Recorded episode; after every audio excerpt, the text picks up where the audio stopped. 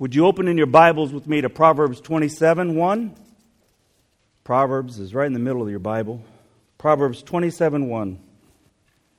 Starting at, we're only going to read verse 1. Do not boast about tomorrow, for you do not know what a day may bring forth. Let us pray. Lord, I thank you for your word. I thank you, God, that your word is true and it leads and guides us. Your word is a lamp unto our feet and a light to our path. Pray, God, that you be glorified. In Jesus' name, amen. And all the people said, Amen. amen. Julius Caesar was the greatest of the Roman emperors. He was a distinguished statesman and a distinguished general. He was extremely popular and extremely powerful. One day, as Julius Caesar was walking to the Roman Senate to carry out the business of the empire, he didn't know that the men he was walking with, men that he thought were his friends, that his colleagues had plotted to kill him that very day. As Julius Caesar innocently walked with his conspirators, a man came up to him with a sealed piece of paper. Now, this man had discovered that there was a conspiracy, conspiracy to kill him. So he wrote down on a piece of paper everything that was going to happen to him in order to warn him. The man came up to Julius Caesar and said, Hail, Caesar, please hear the suit that I present you today, because it is a case that touches the heart of Caesar closely. The man didn't want to say too much in front of his conspirators.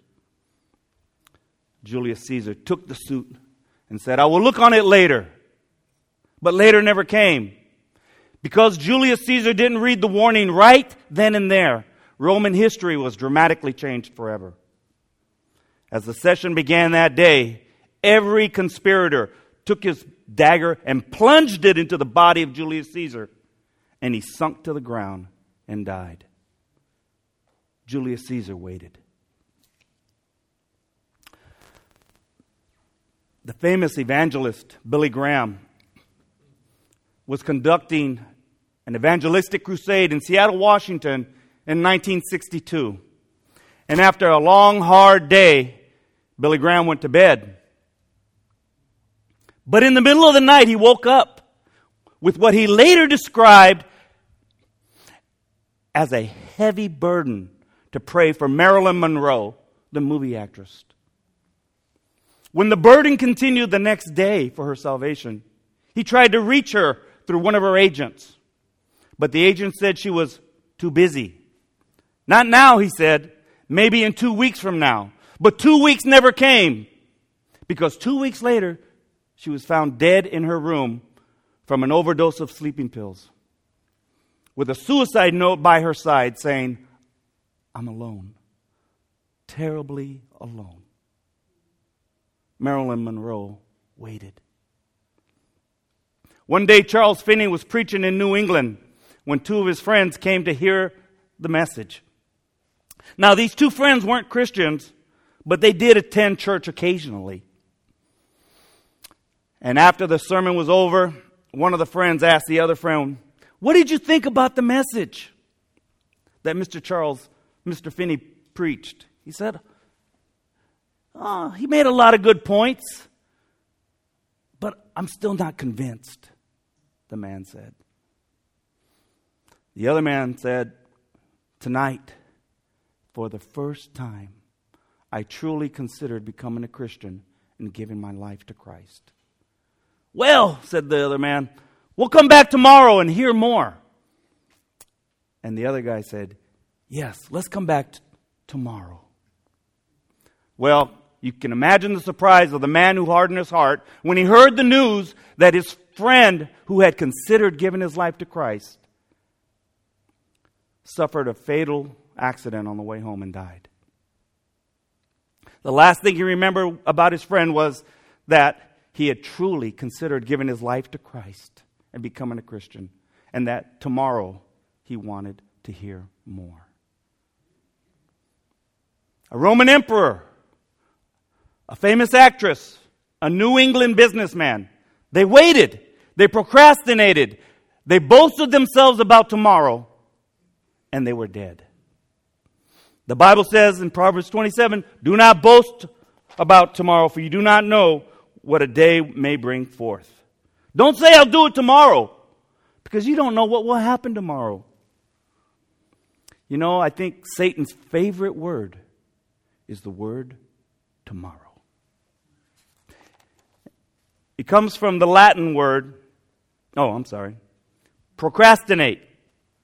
Getting ahead of myself. Procrastinate comes from the Latin word procrastinatus, which means pro, to put forward, to, to go toward. And crast, crastinat, crastinus means tomorrow. Literally means to put off until tomorrow.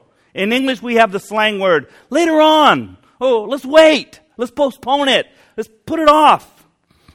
Delay. Hesitate. We even have a word for it in Spanish. Mañana. I'll do it mañana. Take care of it mañana. This morning, I want to preach on the subject of procrastination and how it affects our lives. It's a very basic three point sermon.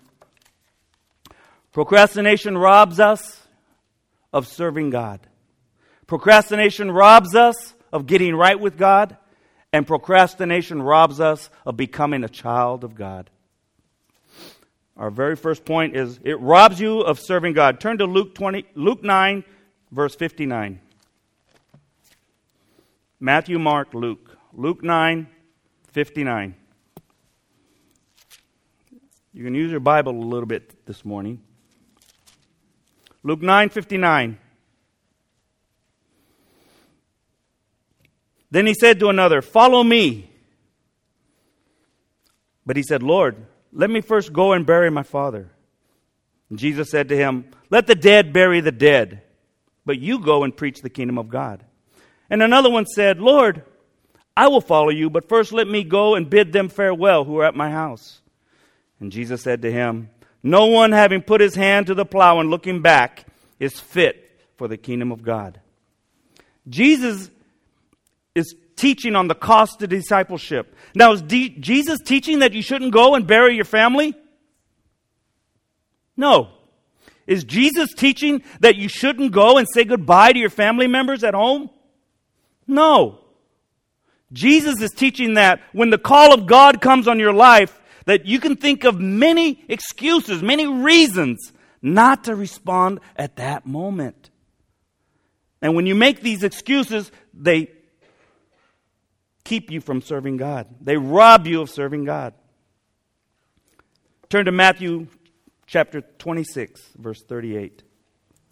Matthew 26, 36. No, Matthew 26, 38. Jesus is in the Garden of Gethsemane. Matthew 26, 38. And he's in this, the garden with his disciples, and then he takes three of them Peter, James, and John. And he says in verse 38 Then he said to them, My soul is exceedingly sorrowful, even to death. Stay here and watch with me. So he asked them to stay there and watch and, and, and pray. And then he goes a little further and fell on his face and prayed, saying, Oh, my Father, if it is possible, let this cup pass from me. Nevertheless, not as I will, but as you will. And when he came back, he saw the, the disciples and found them sleeping. And he said to Peter, What? Could you not watch with me one hour? Watch and pray, lest you enter into temptation. The spirit indeed is willing, but the flesh is weak. Can you say amen? amen.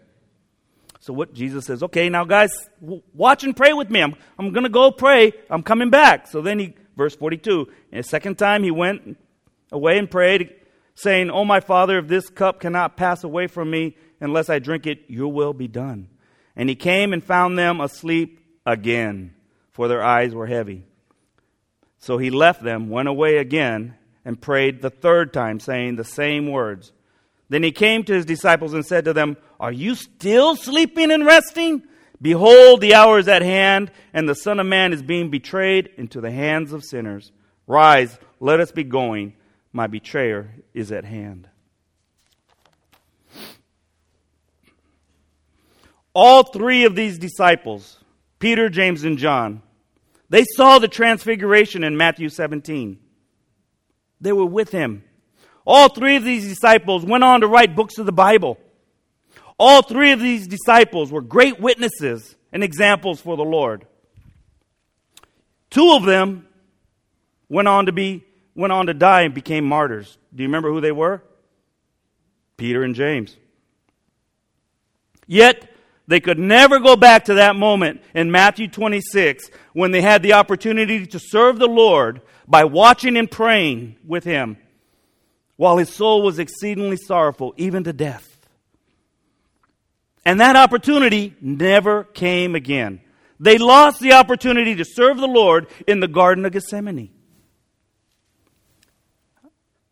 How many of us have had opportunities to serve the Lord, but because of procrastination, that opportunity was lost and gone? Maybe you sensed a need to send somebody a note and a word of encouragement. Sister Shelley sent me this card 10 years ago this month. And it's a word of encouragement to me. And you don't think these things mean anything? They mean a lot.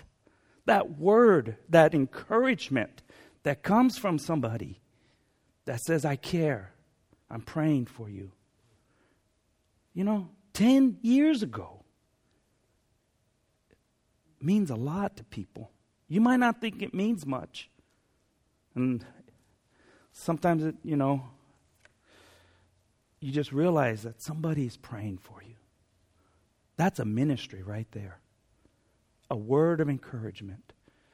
Have you ever felt that, sense that need to send somebody a card, a note of encouragement? What a blessing that is.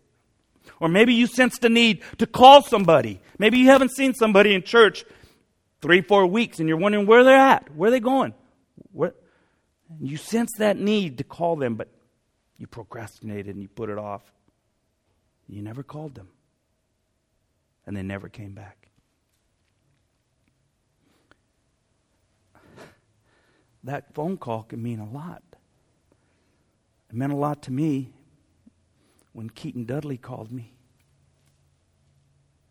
He said, How are you doing? I was, I was surprised. I was shocked, stunned, and amazed. Hi, how you doing? Meant a lot. A simple phone call. A note of encouragement. Have you ever sensed the need to do that? God puts that on your heart and, and then you just blow it off. Maybe you sense a need to help and help in the church, help do Sunday school, nursery.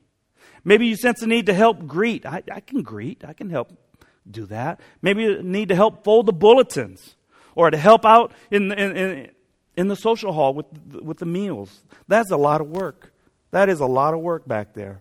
And I appreciate all the work the ladies do to help. Have you ever sensed that need maybe to go visit somebody? Sense that need to maybe just go and just pray with them? Have you ever sensed a need to give a Bible study, maybe on Saturday for the men's group? Say, hey, Mario, I, I got something on my heart I want to share. Do you mind? And you, he said, oh, no, no, let me talk to me. Let me know. How can you help? Maybe you sense the need to do a Bible study on Wednesday night. Don't procrastinate. Procrastination robs us of serving God. It robs you of the opportunity to serve God.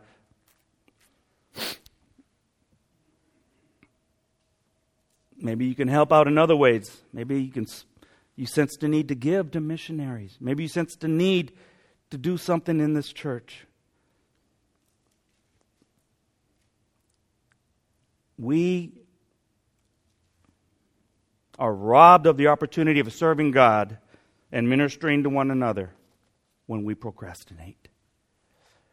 Every believer in this church has a gift, and God wants you to exercise that gift. Your function isn't just to sit here and be a spectator, a consumer, just take it all in. No, God wants you to serve Him, and we, we need to serve one another. Right in, in your, in your in your little handout right there under in the Garden of Gethsemane, write Romans 12, 6. And as you're writing that, I'm going to read it to you. Romans 12 6 says, Having then gifts differing according to the grace that is given to us, let us use them. I like that. Let us use them. If prophecy, let us prophesy in proportion to our faith. Or ministry, let us use it in our ministering. He who teaches in teaching, he who exhorts in exhortation, he who gives with liberality, he who leads with diligence, he who shows mercy with cheerfulness. Let us use them. Write down Ephesians 11 4, verse 11. And he gave some to be apostles and prophets, prophets and teachers and evangelists for the building up of the work for the edification of the body of Christ. God wants us to build up the body of Christ. You're not just to go to church and sit there. You are to serve. That's maturing. That's growing. And I'm going to read Write down 1 Peter 4:10 and then turn to it. 1 Peter 4:10 toward the end of your Bible. Right before 2 Peter. 1 Peter 4:10 And if you don't have this underlined, you can underline it. And it says, As each one has received a gift, minister it to one another as good stewards of the manifold grace of God. Another version says, as each one has received a special gift, employ it in serving one another as good stewards of the manifold grace of God. Use your gift. Don't procrastinate. You have a gift. Everyone has a gift. Use your gift. It builds up the body of Christ and it builds up you. Jesus said in Matthew 20, 28, I did not come to be served, but to serve and to give my life a ransom for many. That's powerful. We're not here to be served, we are here to serve and to give our lives a ransom. There's a psalm I really like. Would you Listen to it. It says, Now it came to pass that spring turned to summer again. God's people raised their voices and said, Recreation is my shepherd. I shall not stay at home. He maketh me to lie down in a sleeping bag. He leadeth me down the interstate each weekend. He restoreth my suntan. He leads me to state parks for comfort's sake. And even though I stray on the Lord's day, I will fear no reprimand, for thou art with me. My rod and my reel, they comfort me. I anointeth my skin with oil, my gas tank runneth dry. Surely my trailer shall follow me all the weekends of summer. And I shall return to the house of the Lord this fall. But then it's hunting season, and that's another psalm. Procrastinating. That, that, that psalm is about a person who's just procrastinating. I'm going to return to the house of the Lord. But, well, oh, wait a minute. It's, it's, it's hunting season. I'm going to return to the, oh, no, no, no. It's skiing season. Oh, I'm going to come to church. Oh, no, no, no, no. It's raining. It's raining. I can't come to church. You know, we have a gift. Use it. God has put you in this church. And yes, we're not a big church. But if you have a gift, you are here for a reason to serve. Use your gift. Don't procrastinate. You have a gift. And if you're not sure what it is, come see me. we'll pray about that. But procrastination robs you of serving God. And I remember in school, I learned that 15% of the people do 85% of the work. That's not a good statistic it should be 100% of the people doing 100% of the work. So there's our first point. Procrastination robs you of serving God. Secondly, procrastination robs you of getting right with God. Turn to Jonah in the Old Testament. Jonah chapter 1.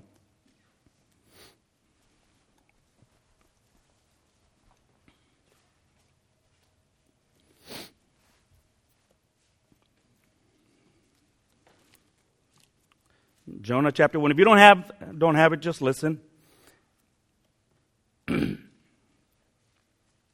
Now the word of the Lord came to Jonah, the son of Amittai, saying, Arise, go to Nineveh, that great city, and cry out against it, for their wickedness has come up before me.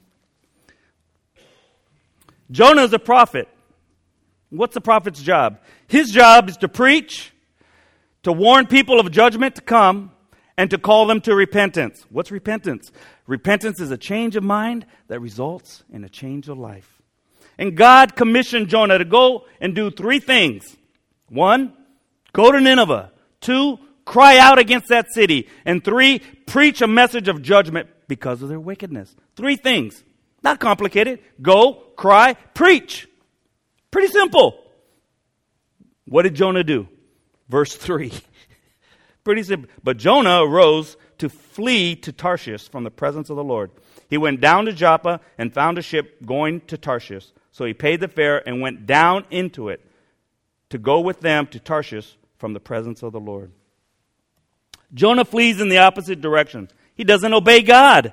He goes down to Joppa. He goes down into the ship. He goes down into the sea, and then he goes down into the, to the fish. Sin takes you down. You know the story. Jonah gets thrown into the sea, and then God prepares a fish to come and swallow Jonah up. And Jonah is in the belly of that fish. Do you remember how many days? Three days and three nights. Thank you, Ken. And he's in that fish for three days and three nights. And then he prays. Jonah prays. And then the first automatic ejection system, the fish vomits Jonah back up, and Jonah comes out the fish, walks onto the shore, and then he goes and does what God told him to do. He goes to Nineveh. Takes him three days to walk there. And he walks to Nineveh, and he preaches the quickest sermon I've ever heard. Seven words. He says, 40 days and Nineveh shall be overthrown. That's it. 40 days and Nineveh shall be overthrown. And guess what? The people believe and they repent. Look at Jonah 3:10. The people believe and repent. Then God saw their works that they turned from their evil way and God relented from the disaster that he said he would bring upon them and he did not do it. Wow, that's a great ending, right? Wrong. Wrong. Look at chapter 4, verse 1 and 2. But it displeased Jonah exceedingly, and he became what? Angry. So he prayed to the Lord and said, Oh, Lord, was not this what I said when I was still in my country? Therefore I fled previously to Tarshish, for I know that you are a gracious and merciful God, slow to anger and abundant in loving kindness, one who relents from doing harm. I like what the NASB says. It says, Therefore, in order to forestall this, I fled. In order to prevent this, in order to delay this, in order to hinder this. Jonah procrastinated. He willfully delayed doing something that he should do. He procrastinated. My question is do we, as God's people, delay getting right with God? I think yes. How does he respond? Look at verse 1. But it displeased Jonah exceedingly, and he became angry. Angry. Is Jonah happy and praising God that Nineveh repented? No, he's angry. And this is the this is not just like, you know, you stepped on my shoe kind of angry. You know, you ever got new shoes and somebody steps on them? Oh, man. That's, that's a little angry. No, this was exceedingly angry. This is the same word that's used in Genesis 4 when Cain got angry at uh, Abel and murdered him. The same exact word. Now, is that anger sin? Definitely. Yes. That is why Jonah fled to Tarshish to prevent, to delay God's mercy. What was the reason? He didn't want to give God the opportunity to relent from judging and destroying Nineveh.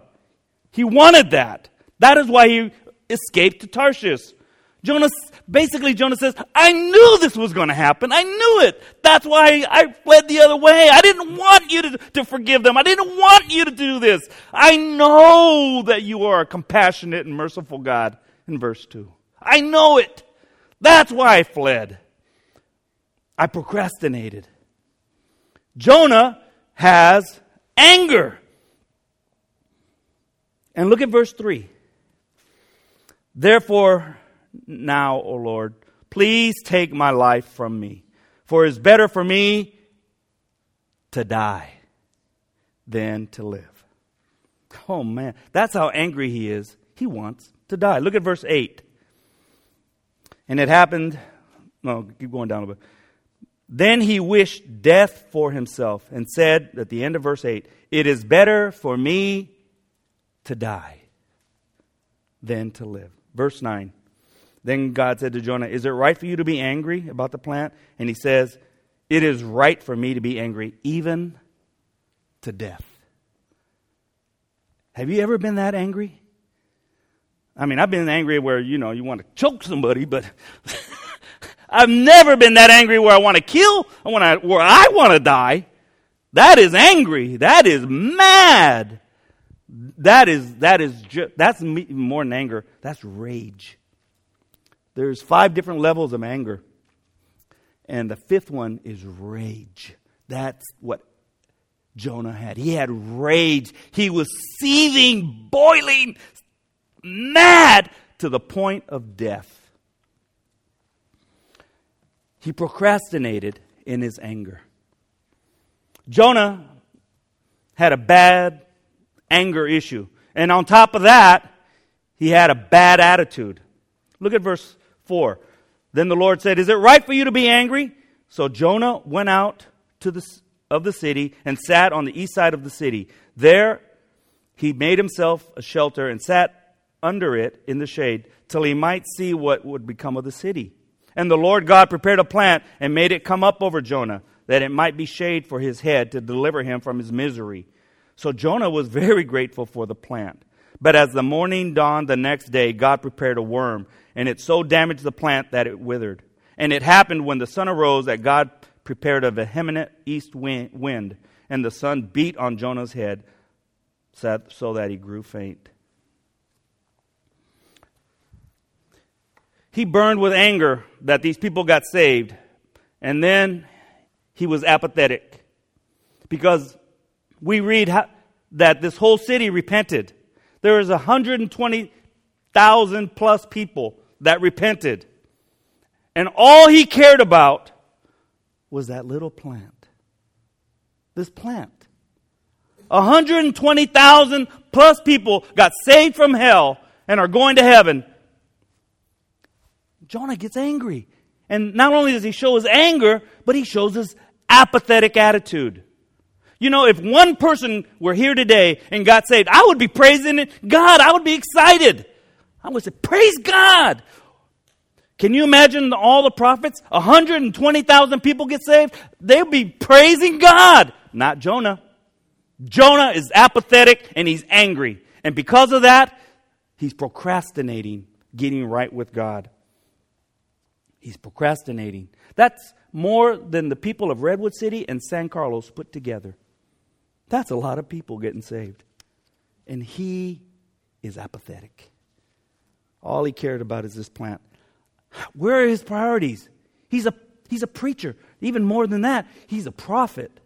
He's a prophet. God speaks directly to him. That's what a prophet is. God speaks to the to the, the messenger, and the messenger speaks to God. A priest is the people speak to the, to the messenger, and the messenger speaks to God. Jonah had a bad attitude and he had anger. Jonah needed to get right with God. He was not yielding to God's will. Jonah procrastinated to get right with God. In Jonah 1 1, it says, Now the word of the Lord came to Jonah, the son of Amittai. Is the word of the Lord coming to you today? Is the Word of God speaking to you? Saying something to you? Is God telling you to stop playing with sin, stop procrastinating, and repent of that bad attitude, repent of that apathy? Maybe is there somebody you're angry with here in church or at home or at work? and you're procrastinating, you're delaying, you're putting it off, getting right. You know what's funny? Mean, it's not funny, but you know what's interesting about Jonah? Is that it ends with a question. It never says that Jonah repented. Look at verse 12, 11. At the very last verse. Or let's start at verse 10. But the Lord said, You have had pity on the plant for which you have not labored, nor made it grow, which came up in a night and perished in a night. And should I not pity Nineveh, that great city in which are more than 120,000 persons who cannot discern between their right hand and their left, and much livestock? It ends with a question. It doesn't say, does it, that Jonah repented. And we know at least three days had passed. He procrastinated. He procrastinated getting right with God. Don't procrastinate. If there's somebody you're angry with, get right. If there's somebody that you have apathy or something you have apathy toward, repent of that. Repent. Because procrastination robs you of opportunities of serving God and it robs you of getting right with God. That's a, that's an important point right there. Lastly, procrastination robs you of becoming a child of God. Turn to Acts 24 24. Matthew, Mark, Luke, John, Acts 24 24.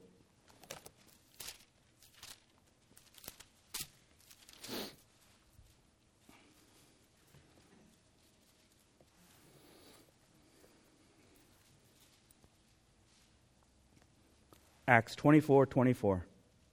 And after some days, when Felix came with his wife Drusilla, who was a Jewish, he sent for Paul and heard him concerning the faith in Christ. Now, as he reasoned about righteousness, self control, and the judgment to come, Felix was afraid and answered, Go away for now. When I have a convenient time, I will call for you. Meanwhile, he also hoped that money would be given him by Paul that he might release him. Therefore, he sent for him more often and conversed with him. But after two years, Porcius Festus succeeded Felix, and Felix, wanting to do the Jews a favor, left Paul abound. Felix and Drusilla illustrate how procrastination can affect your life. Let me give you a little background about Felix. Felix was the Roman governor of Judea. His full name was Antonius Felix. And according to the historian Tacitus, he reveled in corruption, cruelty, and lust. Tacitus said he wielded the power of a king with the mind of a slave. Whew, that's a dangerous combination. And on top of that, Felix married three queens. Sitting next to Governor Felix was his wife, Drusilla. That's his third wife. She came from a very hostile family. Drusilla was one of three daughters of, of Herod Agrippa I. And Felix convinced her to leave her former husband and marry him. That was scandalous. And to show you how violent her family background was, her father, Herod Agrippa I, murdered James with the sword and then tried to kill Peter in Acts 12. Her great uncle, Herod Antipas, beheaded John the Baptist. And her great grandfather, King Herod, murdered all the babies two years and under, all the male babies two years and under in Bethlehem, and tried to kill Jesus. Very violent family, I would say. rap sheet. So when Paul stood before Governor Felix and his wife Drusilla on these trumped up charges of sedition. Paul didn't defend himself. No, he preached the gospel to Felix. He started talking about Jesus. And in verse 25, it's a great three point message. Now, as he reasoned about righteousness, self control, and the judgment to come. Three point message. This is a good message because Felix was not righteous. He was corrupt politician. And we see in verse 26, he said he hoped that money would be given him. That's a corrupt politician. And we read that he was an adulterer, he's a reveler. He's not righteous. No. And Felix and Drusilla thought that Paul was going to come and explain the differences between Christianity and Judaism. And instead, he starts preaching this three point sermon on righteousness, self control, and the judgment to come. And he starts preaching on the first point righteousness.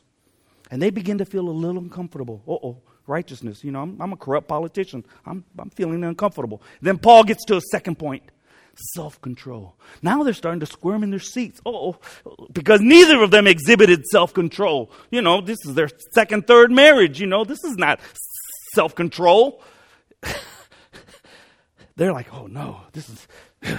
and then he gets to his third point judgment to come. Now they're under the table. They're like, oh Lord, oh man, oh man. Because God is the righteous judge. God is the righteous judge. And, and now they're like, oh no, this is the last thing they want to hear.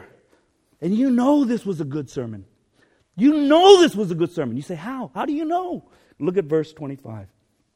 Now, as he reasoned about righteousness, self control, and the judgment to come, Felix was afraid. Felix was afraid. The NASB says he was frightened. The NIV says afraid. The King, the King James says trembled. This was a good message. He was trembling. When was the last time you trembled and you were afraid after hearing a message? God had spoken through Paul's message. He used that messenger, Paul, to speak about righteousness, self control, and judgment to come. And when he had finished, Felix trembled. He was terrified. God had spoken to his heart, and he was shaking in his sandals. Hmm. But unfortunately, Felix procrastinated. Verse 25 says, Go away for now, and when I have a more convenient time, I will call for you. A more convenient time. In other words, let's put this off. Let's hesitate. Let's wait. Let's delay. Let's do this later when I have more time. Or in Spanish, mañana. I will call for you.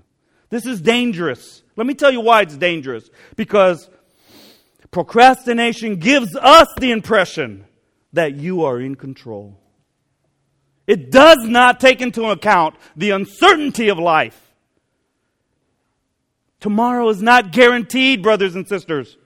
To say, I'll do it tomorrow, is to assume that tomorrow is in your hands.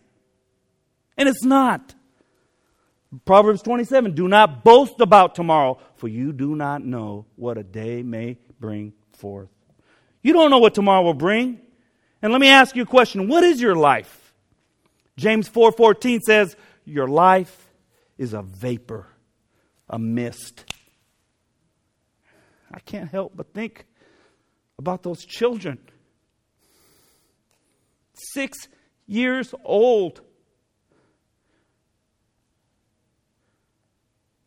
Your life is not guaranteed. It's a mist. And to assume that you have tomorrow is foolish. It is not guaranteed. Procrastination robs you of salvation. And even though you may get tomorrow, you may get tomorrow. You may not be trembling. You may not hear his voice tomorrow. You may not be convicted.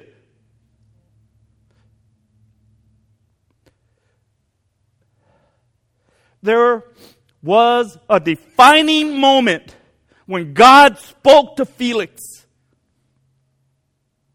and he procrastinated. It's dangerous. It's dangerous. Why do you say it's dangerous, Danny? He heard, he heard it later. Look at verse 27. But oh, right before verse 27, in verse 26, therefore he sent for him more often and conversed with him. But after two years, two years went by. And what's tragic about this is that we never, ever read again. Never do we read again that Felix was convicted, that Felix was afraid. He never was afraid again. That's the danger. Because when God speaks to you, you need to respond at that moment. That moment. Don't put it off. That's what procrastination does. It's dangerous because you put it off, you delay. And when God is speaking to you, you need to respond. Today is the day of salvation. Today is the day to serve God. Today is the day to get right and to become right with God. Today. That's what the Bible says. Don't delay. Don't procrastinate. Don't wait. Don't put it off for a more convenient time. You need to respond at the moment that God is speaking. God has promised forgiveness, yes, but God has not promised tomorrow. Did you hear that? The Bible says in Isaiah 55 6, Seek the Lord while he may be found. Seek the Lord.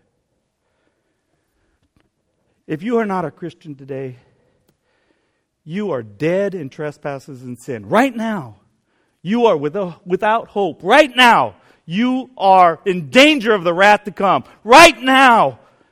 And now is the accepted time. Now is the day of salvation. 2 Corinthians 6 2. Now. If man needed knowledge, God would have sent a scientist. If man needed pleasure, God would have sent an entertainer. If man needed medicine, God would have sent a doctor. But man needed salvation. And God sent his son, a Savior.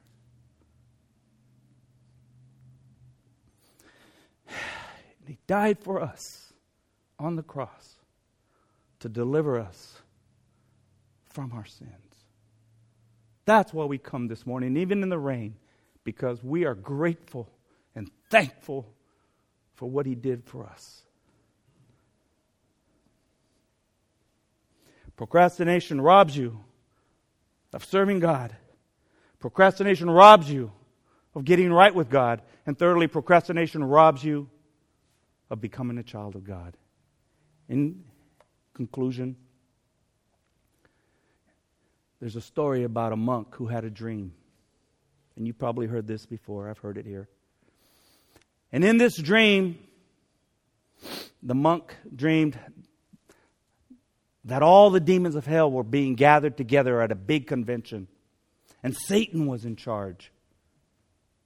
Now, Satan had called that meeting to determine how to defeat the work of God. So he called all the demons and he said, Go out and defeat the work of God and come back next week and report. So all the demons went out and returned one week later. And one demon got up and said, Master, I saw a missionary boat going to a foreign land to preach the gospel and I sent a big wind and broke the sail and a whale to cave in the side of the boat, and I sunk it. And Satan said, You have done nothing, for they will send more missionaries. Then another demon got up. Master, I've done real good, Master. I've inspired liberal theologians to print books and to preach sermons denying that Jesus is God, denying that you need the substitutionary death of Christ, denying that God even exists. Haven't I done well, Master? And Satan says, You have done nothing, for God will raise up his own people to counteract our work. And one by one, they all got up. And Satan told them, And you have done nothing. It wasn't any good. And then finally, one clever little demon got up. And he said, Master, I went to churches, Master. And I sat right next to people as the pastor was preaching. I sat right next to them and whispered in their ear. You know, the pastor is right. The Bible is true. You really do need to repent. You really do need to get right with God. You really do need to witness. You really do need to start serving the Lord. You really won't be happy until you do. But just wait a few more days. And then Satan exclaimed, You! You have done more to stop the work of God by getting those Christians to wait than all of these demons combined. And then the monk woke up. I'm calling you. Wake up. Don't harden your heart.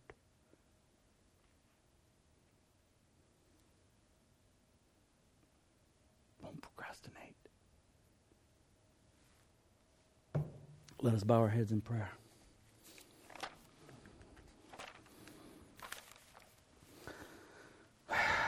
Thank you, God, for your word. And I thank you that you chose simple, ordinary, common people to do your work.